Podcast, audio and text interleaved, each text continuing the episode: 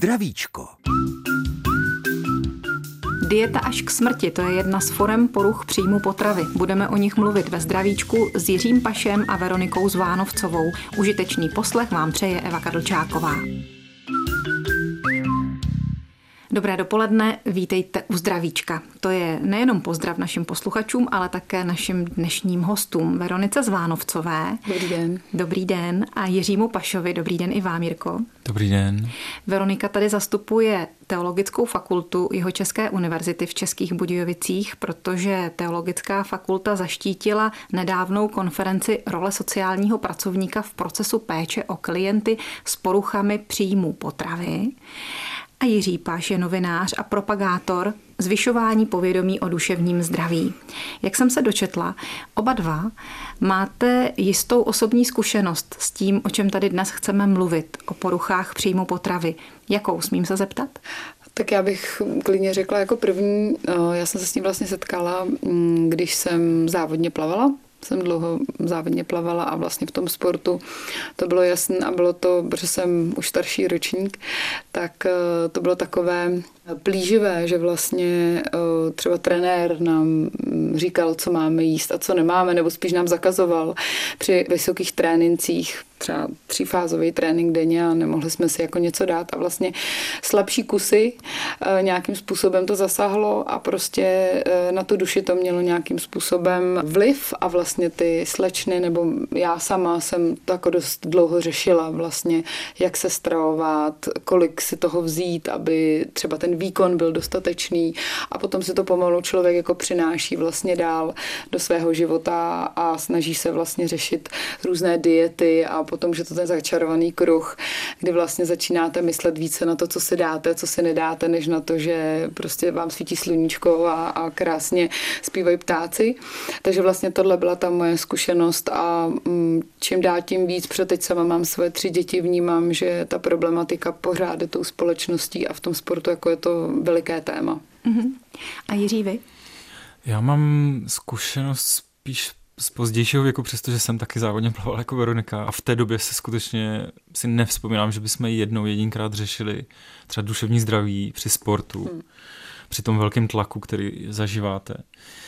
Možná to víc řešilo u žen, ale jako kluci jsme to vůbec, jsme se tím nezabývali, ale v tom v jako pozdějším věku já jsem měl nějakou dobu problémy s nadměrným pitím alkoholu, a před nějakými osmi lety, osmi, devíti jsem se rozhodl přestat a začít abstinovat a úplně upravit svůj vztah k téhle oblíbené české zábavě a společenskému vyžití.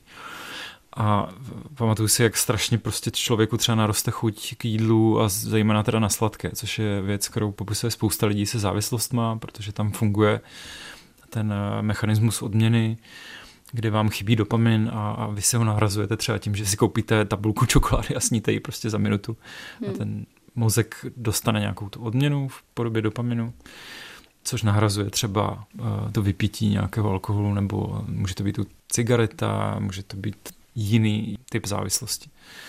No a teď eh, si začínám všímat poslední měsíce, že třeba s nějakou zvýšenou mírou stresu, úzkostí, Eh, docela boju s takovým kompulzivním až přejídáním, který myslím, že je trošku právě spojený s nějakým až jako workoholismem nebo přepínáním pracovních sil.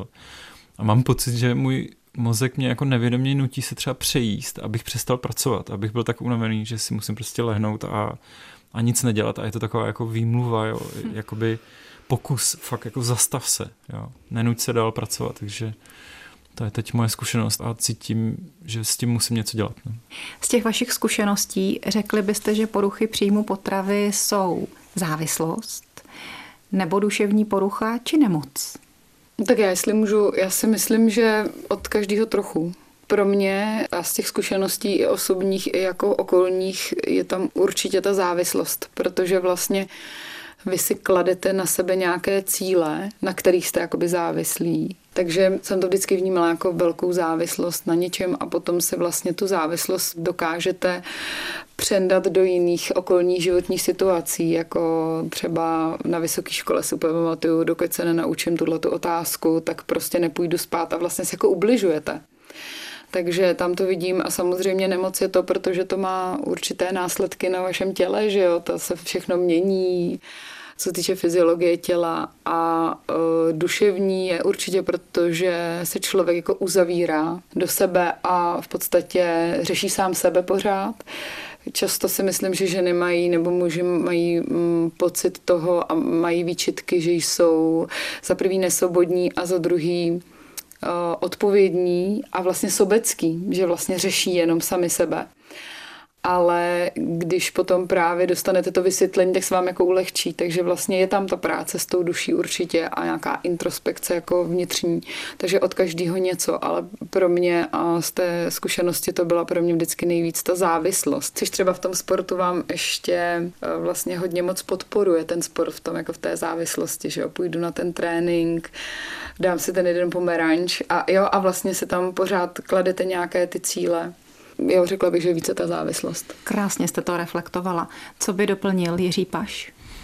Já o tom hodně přemýšlím jako o úniku. Jo. My, my máme jako lidi spoustu mezi sebou rozdílů, různých společenských, kulturních, eh, osobních a tak, ale jedna věc nás všechny spojuje a to je, že se snažíme vyhýbat se utrpení a maximalizovat naše štěstí. Eh, často, když nám není dobře, tak hledáme únik z těch situací.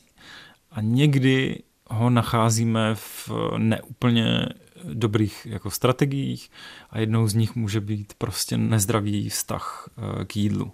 Ať už jako jíme moc, eh, nebo málo, nebo nějak extrémně kontrolovaně eh, v nějakém jako šíleném fitness plánu a já nad tím přemýšlím jako nad něčím hluboce lidským, jo? protože pro nás ty slova jako nemoc nebo závislost mají hrozně negativní konotace.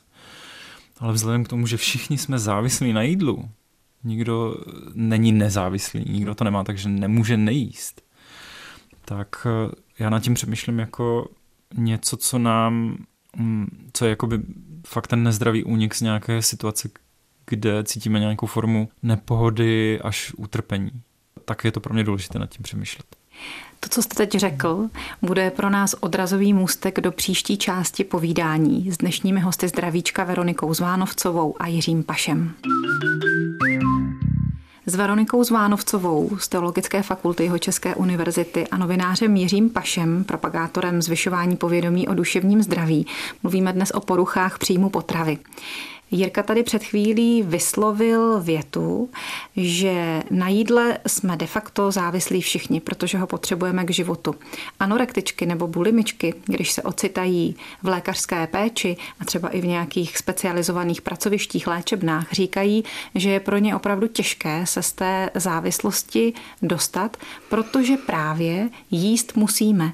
Není to jako odříct si alkohol nebo drogu. S tím jídlem se člověk vlastně pořád konfrontuje bez toho jídla není život.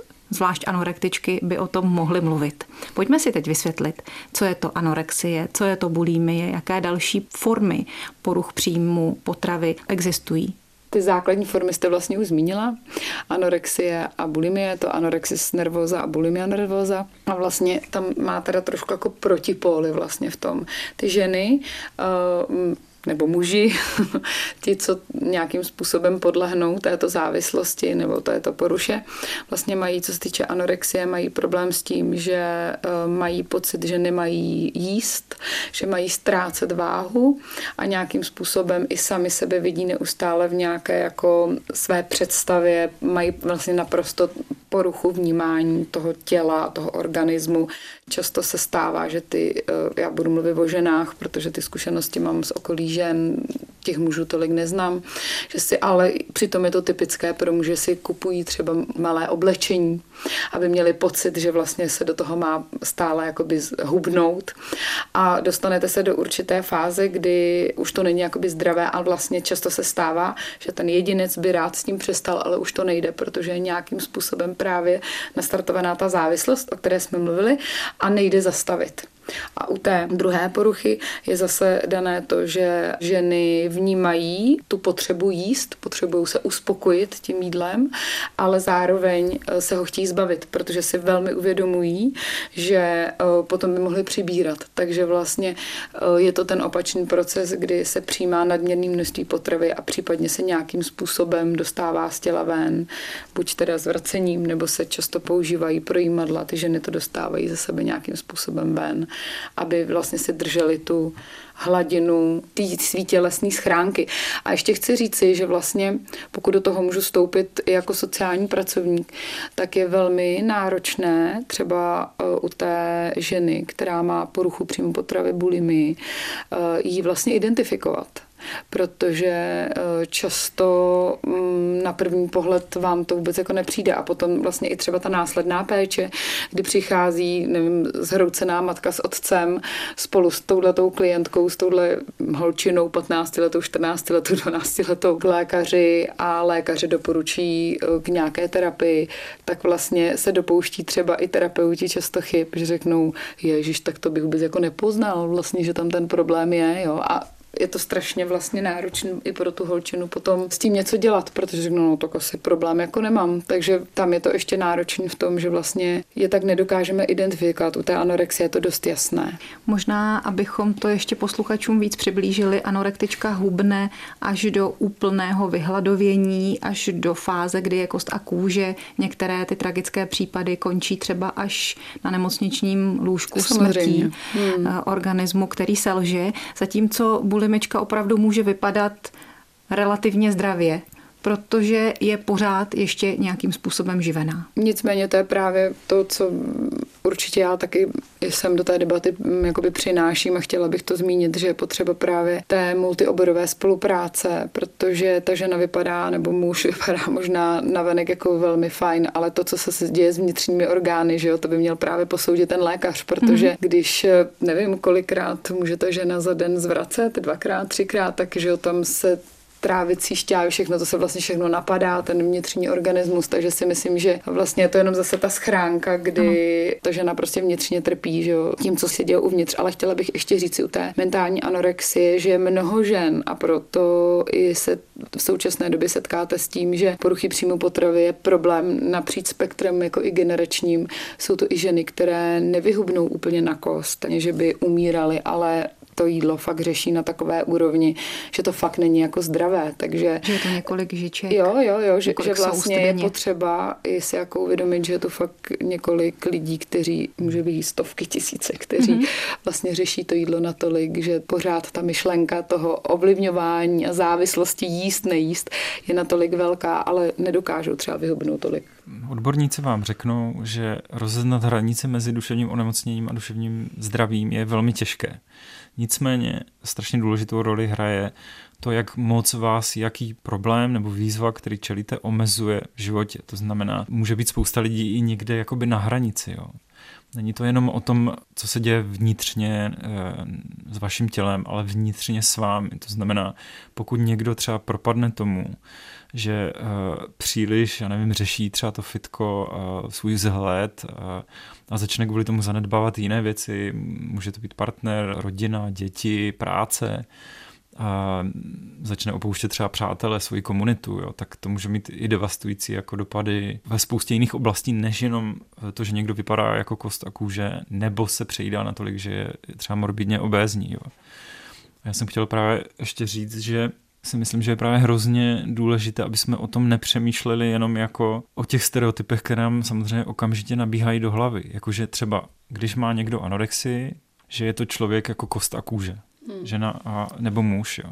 To právě můžou být lidé, kteří s tím žijou roky, možná desítky let, někdy dekády. Drží to jakoby třeba pod kontrolou, třeba někde na hranici a přitom jako trpí a trpí celá rodina, vztahy trpí. Říká se, že anorektičky mají tendenci podvyživovat své děti, protože jsou zvyklé na to, že tělu stačí málo. My vůbec, když jsme se s Veronikou eh, na tu konferenci připravovali a hodně jsme se o tom bavili, i o těch vlastních zkušenostech, i o tom, co eh, se teď děje v oboru, eh, tak jsme se shodli na tom, že je to vztahový problém. A bohužel třeba přesně ty naše kapacity terapeutické nebo léčebné často nejsou schopny fakt zahrnout celý ten systém, jo ten systemický přístup na to bohužel ta společnost ještě nemá dost kapacit peněz a, a ani jako mindset, jo, ten přístup. Ale určitě je to pravda, že to nejenom je považovaný za geneticky dědičnou poruchu, ale ve smyslu toho, že máte třeba větší tendence, aby se vám to stalo, jo. ne, že se vám to stane. Je to něco, co se může předávat právě proto, že třeba rodiče, může to být ta máma, se jako celý život více hlídá a tím pádem to může přenést i na své děti takovou jako takový obrovský stres z jídla. A nejčastěji pravděpodobně si myslím, že to je teda u žen z žen na ženy. No. Otevíráte další téma, které si necháme po písničce. S našimi dnešními hosty zdravíčka Jiřím Pašem a Veronikou Zvánovcovou. Zdravíčko. Poruchy příjmu potravy jsou tématem dnešního zdravíčka. Anorexii a bulimii jsme tady už z větší části popsali s Veronikou Zvánovcovou z Teologické fakulty jeho České univerzity a novinářem Jiřím Pašem. Když se podíváme do historie, tak zvlášť anorexie ji má bohatou. Můžeme zmínit její zástupce jako třeba princeznu Sisi nebo gymnastku Naďu Komanečiovou či herečku Audrey Hepburnovou.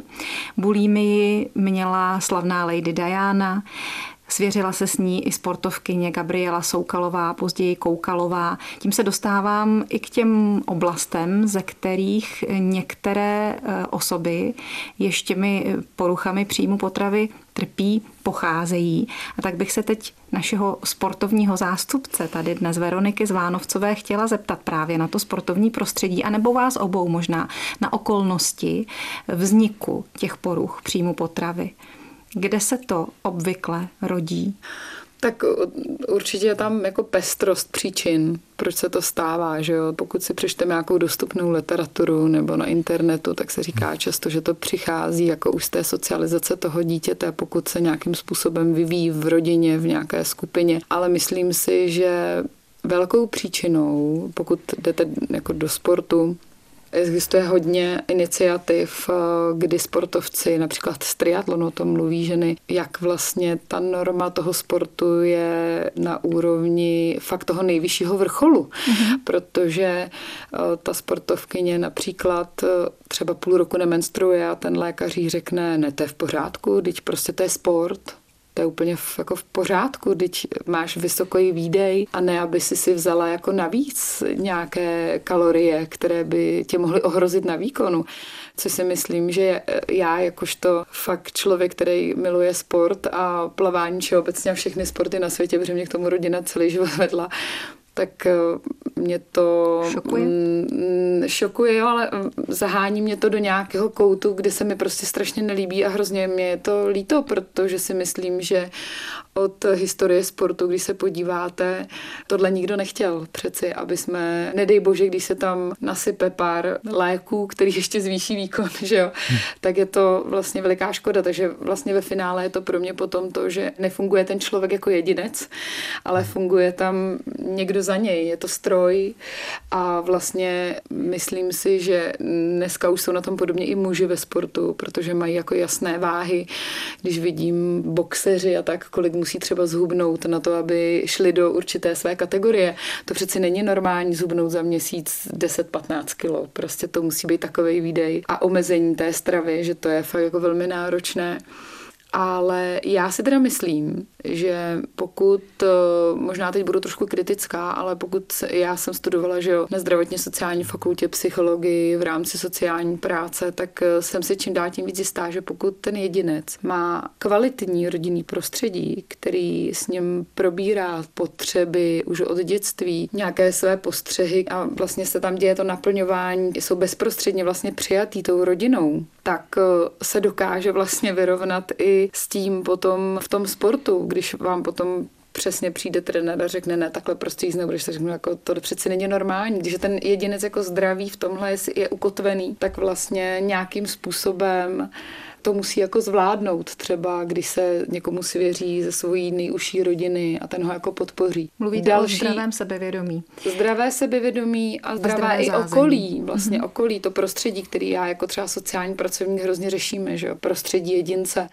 Takže vlastně to si myslím, že potom ten jedinec dokáže lépe zvládnout. Může být i prostředí jedince právě to nejbližší příčinou vzniku poruch příjmu potravy? Já myslím, že tam je úplně nejzásadnější zase ten sebevztah. Jakýkoliv prostředí, ve kterém žijete, rodina, škola, společnost, komunita, stát, eh, které vás nějakým způsobem pouzbuzuje k nezdravému vztahu k sobě sama, je příčinou těle problému. Jo. A pak asi Přesně, některý sportovec skončí eh, dobře a některý špatně. To zase je věc, kterou máme všichni společnou a od toho se odráží i ten pak náš vztah k jídlu, pokud se naučíme mít dobrý, vyrovnaný vztah k jídlu, který je součástí dobrého vztahu k sobě sama. To znamená třeba přesně netrápím se nejezením, netrápím se přejídáním, netrápím se tím, že chci vypadat jako uh, modelka. modelka nebo hora svalů. Mm-hmm. Jo, uh, tak uh, jsem přijatý v té společnosti, jsem přijatý, kde jsem. jsem Přijímám přijatá. sám sebe, jsem přijatý to nás všechno vede k, jakoby k zdravějšímu stylu životu. A jakmile je to jako nepřijetí výrazný, tak to je to, o čem jsem mluvil na začátku. Pak hledáme z toho únik. Jo, ty lidi, kteří trpí uh, tím, čemu říkáme poruchy příjmu potravy, tak to jsou lidi prostě, kteří chcou jenom uniknout z toho nezdravého sebevstavu. Asi toho, pak že se na sebe nedívají reálně. Že reálně, ale hezky, vlídně, láskyplně, jo, soucitně, nemají ze sebe radost, neumí se sami se třeba pochválit. Jo. Oni se pochválí třeba, když právě... A vyplývá to, promiňte, nejí. Jirko, no. z toho, no. že třeba uh, v tom domácím prostředí uh, hmm. někdo upozorňoval na to, že tohle bys jíst neměla, protože to už je moc, budeš tlustá a, a tak dál, nebo že, hmm. že se tam ten člověk, že se mu tam nedostávalo toho vlídného přijetí. Teď se ptám i na nesportovní. Eh, je to neuvěřitelný, jak někdy dokáže síla prostě jednoho slova nebo jedný věty jako poznamenat celý život. Jakoby asi společensky kulturně a genderově se to víc děje ženám, nebo to je ten předpoklad, ale víc a víc se poruchy příjmu potravy objevují i u mužů. A to je zajímavé téma. A máte k tomu vysvětlení? No, ze stejného důvodu. My jako muži se příliš málo jako zabýváme zdravým sebevztahem. Jako mít se rád tak akorát je pro nás jako čím dál větší problém, je tam větší tlak třeba i s, jako díky sociálním sítím. Jo. Mm-hmm. Takže všechno je to skryté v tom, ale Veronika určitě jako řekne, jak zdevastující může být prostě jedno slovo nebo jedna věta, kdy slyšíte, že máte moc velký zadek. U kluka to může být prostě, že jsi slaboch. Podívej se na sebe, jak se nedokážeš prostě bránit, ne, nemáš žádný svaly, jsi slaboch, prostě jsi... Hmm. Jo, to tam to nepřijetí.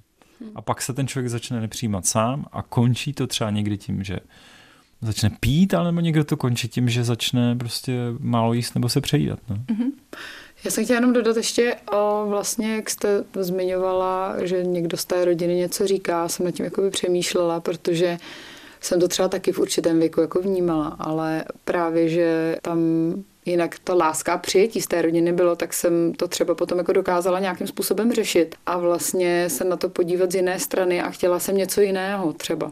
Ale i teď si říkám, já mám tři děti, že kolikrát taky se synem řešíme třeba mu to řeknu, protože rád jí, ale je tam neskutečné to přijetí jako na druhou stranu, jako jo, že zase bych nerada tady propagovala to, že je dobré říkat pořád jako neadekvátní názor třeba těm dětem, protože tu máme zase druhý pol a to je dnešní obezita dětí, že jo. to je další věc, která v podstatě já to do toho jako taky začlenuji jako poruchy příjmu potravy, protože uh, tam znám i z, z mého okolí, jsem byla deset let na mateřský, že opravdu spoustu spoustu těch maminek zase na druhou stranu nechává tak volně jako přístup k tomu jídlu, že vlastně je zabítím, že jim prostě se dovolí všechno.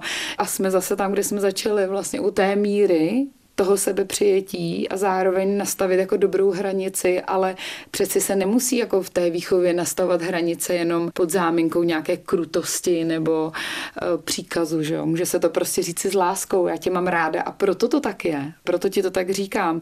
A to si myslím, že dnešní i alternativní způsoby vzdělávání a výchovy jako velmi propagují, ale musí se s tím jako umět zacházet, aby právě to nepřešlo zase do té druhé formy. Podívejte se, kolik dětí je dneska jako obézních jako, a je to především proto, že ta rodina to třeba zase neumí jako vykompenzovat ten příjem, jako jo. takže to jsem chtěla ještě jako dodat k tomu, že zase ta míra, opravdu to, co říká Jiří, ta míra toho přijetí a dokážu to potom předávat jako dál. Pojďme ve zdravíčku dál. Skrze písničku se dostaneme k tomu, jak zacházet s lidmi, kteří poruchami příjmu potravy trpí. Teologická fakulta jeho České univerzity v Českých Budějovicích uspořádala konferenci o roli sociálního pracovníka v procesu péče o klienty s poruchami příjmu potravy. Tu konferenci moderoval Jiří Paš, náš zdravíčkový host, který je tady spolu se spolupořadatelkou Veronikou Zvánovcovou. Vy jste už tady zmínili, že velký vliv na vznik poruch příjmy potravy může mít eh, rodina. Přidržím se teď té rodiny, toho nejbližšího okolí, zejména asi dítěte nebo mladého člověka. Jestliže ta role rodiny byla na počátku jeho problému, jaká potom může být ta role rodiny eh, v pozdější fázi, v době, kdy ten člověk to začíná řešit, kdy se třeba začíná léčit. Asi by bylo potřeba udělat něco i s tou rodinou. Rodina je základ všeho. je, to, je to původ všech problémů, ale zároveň je to jako nejlepší prostředí na řešení problémů. Jo. Takže sociální Z... pracovníci pracují no. s celou rodinou, Veroniko? V ideálním případě, co třeba já říkám našim studentům, tak eh, v podstatě eh, sociální práce je unikátní v tom, že vlastně sociální pracovník má pracovat tak, aby si ten daný klient nebo ta rodina vypomohla sama. Takže ho velmi podporuje v tom, že mu pomůže nějakým způsobem někde nakontaktovat a tak, ale ta rodina by měla mít tu ozdravovnou jednotku, která právě, jak jsme mluvili v minulém vstupu v tom, že bude tam to přijetí a dokáže, ví, zná ty mechanismy, protože žádný sociální pracovník, žádný psychoterapeut tu rodinu nezná tak jako právě ta rodina nebo ten jedinec, ten klient. Stoprocentně ten sociální pracovník by měl pracovat s celou rodinou, jenže máte zase různé přístupy, různé druhy klientů. Může k vám přijít i klientka, která to prostě chce řešit sama ve 20 letech, ano. nebo klient. A já jsem chtěla namítnout, že tam může být nějaký základní problém v té rodině. Například to může být situace, kdy se rodiče náctileté dorůstající dívenky rozvádějí a ten její vztah k jídlu, to její rozhodnutí se nejíst, může být vlastně i formou protestu. Ano, může to tak být, samozřejmě. Tak potom ten sociální pracovník může navrhnout rodinnou terapii a může se nějakým způsobem pracovat jako se všema složkama, třeba v rámci krizového centra. Tady v Budějovicích je krizové centrum pro rodinu s dětmi a určitě tam by se tato situace dala řešit a potom se vlastně vytváří nějaký plán péče. Jiří Paš kýve, souhlasně hlavou. Chcete něco dodat, Jirko? Já vím, že tady hodně zmiňuji slovo vztah, jo, ale mně zase došlo, že vlastně spousta té práce s jakýmikoliv problémy je o tom, jaký máme vztah k řešení problému. Jestli ta rodina to odmítá, nebo je ochotná to přijmout a projít nějakou změnou, která je pozitivní. Protože já bych zase chtěl lidi povzbudit. Všichni děláme chyby, všechny rodiny dělají chyby. Ve všech rodinách se něco nepovede. A pokud třeba rodiče eh, jsou dneska zoufalí z toho, že jejich děti mohou mít nějaký takový problém s jídlem, tak je důležité se tomu postavit čelem a začít to řešit jakkoliv efektivně, pozitivně a ne se schovat před tím problémem a nechat to dojít prostě do těch strašlivých extrémů, jak jste uh, popisovala třeba na začátku, kdy ty lidi eh, končí v nemocnicích a někteří bohužel třeba končí i uh, tím, že zemřou nebo spáchají sebevraždu. Takže jako vztah problémů je důležitý a to je třeba role pak sociálního pracovníka, Jo, a ty, zase, tady je spousta předsudků, jo, že někde se děje jenom nějaká charita nebo něco má někdo vyřešit zvenku, ne. Dobrá pomoc je pomoc k své pomoci. Ať už tomu člověku s těmi problémama, s poruchama příjmu potravy, nebo celé té rodině. Že každý má nějaké zdroje, nějaké kapacity a my jako lidé, kteří se zabýváme pomocí, máme pomáhat ke své pomoci prostě. Ano. Pomáhat pomoci sám, nikoli to dělat za ty lidi. Sociální práce má takový význam, že jo, empowerment v podstatě jakoby pro klienta, že vlastně fakt jako motivovat ho natolik a tam je potom opravdu, jak říkal Jiří, je veliký um, otazník nad tím, jestli ta rodina to chce řešit, nebo jestli to chce třeba jenom část řešit, ale i tak je dobré to začít řešit, protože ta pomoc tady je a je tu ta možnost a vlastně se může přijít i na některé věci, které uh, můžou mít zase další jako náznaky k nějakému jinému problému a proto by měla být prostě jak multipřístupová vůči té rodině, tak ta rodině by to tam měla provázanost dávat. Provázanost, já, samozřejmě. Mě právě zaujalo to, že eh, vstupuje do té hry i sociální pracovník, protože dosud jsem o anorexii, bulimi, o jejich řešení uvažovala taky asi stereotypně ve smyslu, že mm, cesta vede buď to k psychiatrovi nebo na nějaké zdravotnické pracoviště, k lékaři zkrátka. A vlastně vůbec by mě nenapadlo eh, jít s takovým problémem do nějaké poradny, k sociálnímu pracovníkovi. Je to tedy nová role, která sem vstupuje, je to nový pohled, nový přístup, nebo tady byl vždycky, jenom o něm nevíme? Já sama za sebe mám pocit, že tady byl vždycky, akorát vlastně bychom mluvili spíše o tom, že tady se dostáváme spíš na téma jako ukotvení sociální práce ve společnosti, jak je vlastně jako prezentovaná, jo? protože když se podíváme z historického hlediska, máme tu pořád spoustu lidí z generace, která vnímala sociální práci jako někoho, který přichází eh, do rodiny s tím, že třeba odebere dítě nebo něco přikáže, ale sociální pracovník právě nabízí tu pomoc a konkrétně v těchto těch službách je velkým pomocníkem právě jako průvodcem, protože, jak jsem říkala, ty koncepty té sociální práce velmi souzní s daným problémem prostředí klienta. Zároveň je tam zaměření se na jednotlivce, na jedince, kdy vlastně řešíte ten konkrétní případ a fungování ve společnosti, jako dokázat vlastně zvládnout ten svůj problém tak, abych jako mohl fungovat, abych ne pořád myslel na to, jestli si dám obecnou kaši, jestli si dám zelí, no prostě to možná zlehčuju, ale chci to jako přiblížit, že vlastně ta sociální práce by tam měla být právě nápomocná a ten sociální pracovník by měl být distributor té pomoci, který dokáže opravdu říci, OK, vy jste prostě byli u lékaře, který vám něco doporučil, ale já tady můžu být, protože vás nakontaktuju do této organizace. Existuje tady organizace Anábel, mají online poradnu, existují, jo, takže vlastně to je ta distribuce té pomoci. A jsme u multisystémového přístupu k té, tomu danému problému. A vy jste mi vzala z úst otázku, jaké tedy formy pomoci, té sociální pomoci tady existují v Jižních Čechách nebo v republice? tak jsou to určité třeba kontaktní centra, kde se můžete jakoby nakontaktovat a předají vám, kde se děje vlastně základní poradenství a můžou vám říct, ano, máme tuto organizaci, bohužel eh, organizace Anábel má sídlo Praha, Brno, Ostrava, nicméně tu krizové centrum, jak už jsem zmiňovala, které vlastně pracuje podle stejných not, jako dělá služby Anabel. A potom jsou tu třeba i soukromé praxe, často najdete soukromé praxe.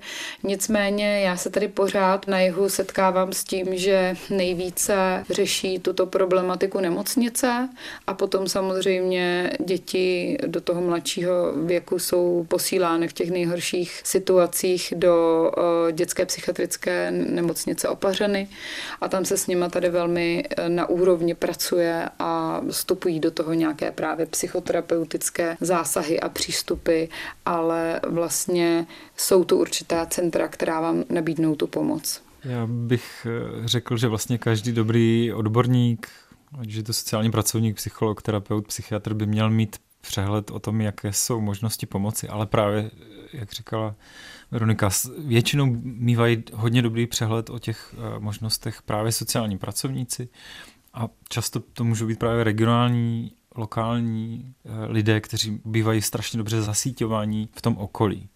Protože je hrozně dobré udělat všechno pro to, aby to neskončilo v nemocnici nebo v psychiatrické léčebně, tak je dobré podle mě začít uh, pracovat co nejdřív už jenom jakoby samostatně třeba v té rodině, to znamená podívat se třeba online na spoustu různých webů. Zase pozor na to, na co se díváte, Veronika už zmínila tady Anabel, existuje ještě organizace, která se jmenuje Třipe, byla taky zastoupena na konferenci. U nás je velmi známá práce paní profesorky Papežové, ona se tomu dlouhodobě věnuje. Takže je dobrý a možné začít už pracovat prostě sami v těch rodinách, protože obrovský problém v Česku jsou čekací doby na odborníky, v oblasti teda zejména duševního zdraví, ale i sociální pracovníci někdy bývají přetížení. A samozřejmě jsou regionální centra, předpokládám, že prostě i Budějovice budou na tom lépe než eh, nějaké vesnice nebo hmm. městečka někde dál. A zase, pokud máte pocit, že ten problém byste měli v rodině řešit, tak neváhejte a jeďte kamkoliv to jde, protože poruchy příjmu potravy patří k nejdéle a nejhůře řešitelným problémům v oblasti duševního zdraví. Takže je lepší zajet do Ostravy, když to půjde i zbudit, než to nechat. Zdravíčko. Vstupujeme do poslední části dnešního zdravíčka s Veronikou Zvánovcovou, která jednak učí na Teologické fakultě jeho České univerzity na katedře sociální a charitativní práce, ale taky vede vysokoškolskou poradnu při Pedagogické fakultě jeho České univerzity a nedávno pořádala konferenci role sociálního pracovníka v procesu péče o klienty s poruchami příjmu potravy.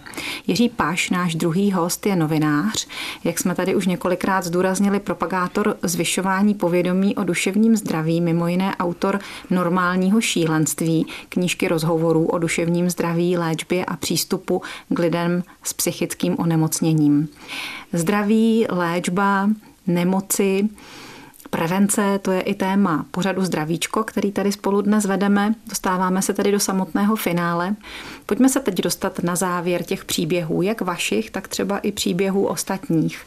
Ty vaše příběhy, vaše neúplně jednoduché vztahování se k jídlu skončilo nebo uh, řešíte jak?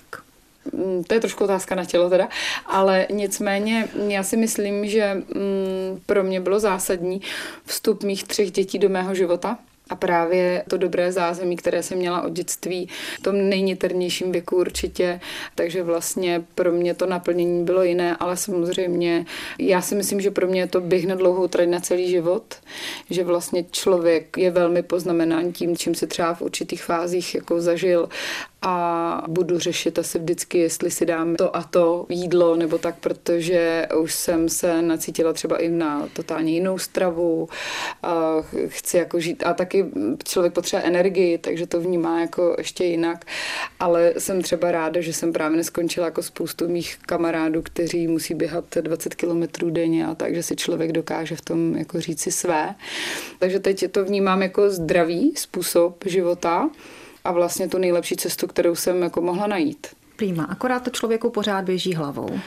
Dá se říct, že eh, ne pořád, to mhm. určitě ne, ale člověk na to naráží hlavně v tom, že jsem se do toho vrhla jako sociální pracovnice, že bych ráda vlastně sdílela ty příběhy a využívala to pro kvalitní přístup k tomu danému klientovi. Tak jste to docela pozitivně a přetvořila. Nebo nějakým způsobem, a to je teda úplně pro mě nejvíce fascinující všema těma příběhama, které jsou okolo mě, protože v podstatě se mi nestane týden, kdybych se na to nenarazila nějakým způsobem.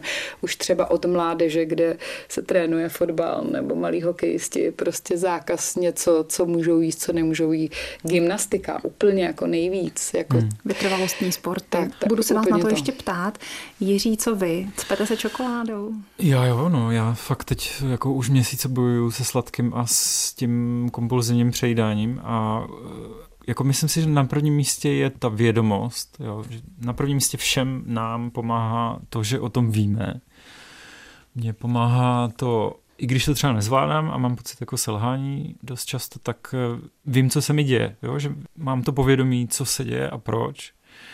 Vím, že to je prostě z toho pracovního stresu a tím, že vím, co se děje a proč, tak vím, na co se mám zaměřit a snažím se prostě si ubrat té práce, protože vím, že pak budu líp uh, řešit to jídlo. Čili uh, umíte si navodit takový stav duše, abyste si to nevyčítal, abyste do toho ještě víc nezapadal, do toho soukolí, do toho kolečka, kde se člověk nemůže z toho dostat ven. Je to, jak říkáte, takový začarovaný kruh. Neříkám, že to úplně umím, jo, nejsem uh, žádný zenový mistr nebo to, nebo nějaký jako dokonalý člověk. Ale zase, vím, že nejsem dokonalý, to znamená, když mám pocit toho selhání, tak se snažím s tím pracovat.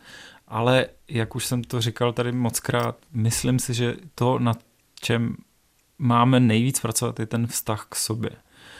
Měli bychom vědět, že to je věc, která je proměnlivá. To znamená, já se snažím třeba si uvědomit, že to je věc, která jde nahoru dolů. Všichni jsme to zažili třeba během toho covidu, na který furt prostě narážíme. Jakmile jsou krize, některé věci se zhoršují. Jakmile je nám líp, tak se nám i líp jako pracuje s těma výzvama. Takže a zase, pokud jsme si toho vědomí, tak se nám líp s tím žije a pracuje. Takže, když to potlačujeme. Takže podle vás obou, co je podmínkou k úspěchu, k úspěšné léčbě, ke šťastným koncům příběhů s poruchami příjmu potravy? Absolutně se netroufám nic říct, protože každý jedinec je naprosto jiný. Ale jak jsem říkala, já jsem za sebe ještě teď nad tím přemýšlím, jak Jirka o tom mluvil, že fakt jako ten vztah k té vlastní duši a k tomu tělu je neskutečně důležitý a fakt třeba pro ty ženy je, je hrozně důležité jako najít třeba toho partnera, který vám v tom jako pomůže. Mm-hmm. Já třeba toho současného partnera, který ho mám, tak ten mě fakt jako učí mít jako rád všechno, že to je fajn. A nemluvím teď o ale jako všechno. Prostě jsme tady jednou jednou na, na světě a je to fajn. Horší je potom, a to se taky často stává, že vlastně, že ty partneři mají ještě neadekvátní nároky na své partnerky, takže to si myslím, že taky tomu může pomoct kontra, ale fakt je to to naplnění. Ještě mě fakt jako hodně tam do toho jde ty vztahy, zase ty vztahy s tou nejbližší rodinou a třeba navázání se na ty děti, aby prostě, já jsem o tom hodně přemýšlela, přemýšlela, jak jste říkala, že ženy často přenáší to, že uh, nedokážou těm dětem dát tolik potravy potom a tak, že bych ráda, aby ty děti byly natolik v pohodě, jakože mi tohle vůbec jako nepřichází jako jasný znak, jakože vlastně se s tím setkávám Slyšela jsem, že třeba žena, která s tím měla velký problém, dává potom jeden jogurt k večeři dítěti, ale že já to takhle vůbec jako nevnímám, že ta zkušenost je úplně jiná, takže jsem jako až překvapená, že děkuji za to sdílení. Já myslím, že to je, jak říká Veronika, o hledání individuální cesty pro toho člověka a pro tu rodinu. O tom sebepřijetí, v jaké zemi, v jaké komunitě, v jaké rodině žijeme, jestli tam je víc podpory než uh, nějaké šikany a ubližování. Myslím si, že to je strašně moc o tom, jak měníme náš pohled na to, co je krása, jaký máme vztah k jídlu. Podle mě pro každého z nás uh, sem tam dobré se zamyslet jaký já mám vztah k jídlu. Jako pomáháme si navzájem, nebo já nevím, jak to říct. Jestli není devastující. Jestli není devastující. Je to něco, co mám pod kontrolou, nebo mi to ujíždí? Děkuju, že jste nás nechali nahlédnout až do nitra poruch příjmu potravy a toho, co člověk prožívá jak v těle, tak v duši. Úspěch vaší práci a vašemu poslání. Děkujeme za to, že jste byli dnes hosty Zdravíčka. Hodně zdraví vám i našim posluchačům přeje Eva Kadlčáková. Naslyšenou. Naslyšenou, děkuji. Děkujeme za pozvání a dobrou chuť.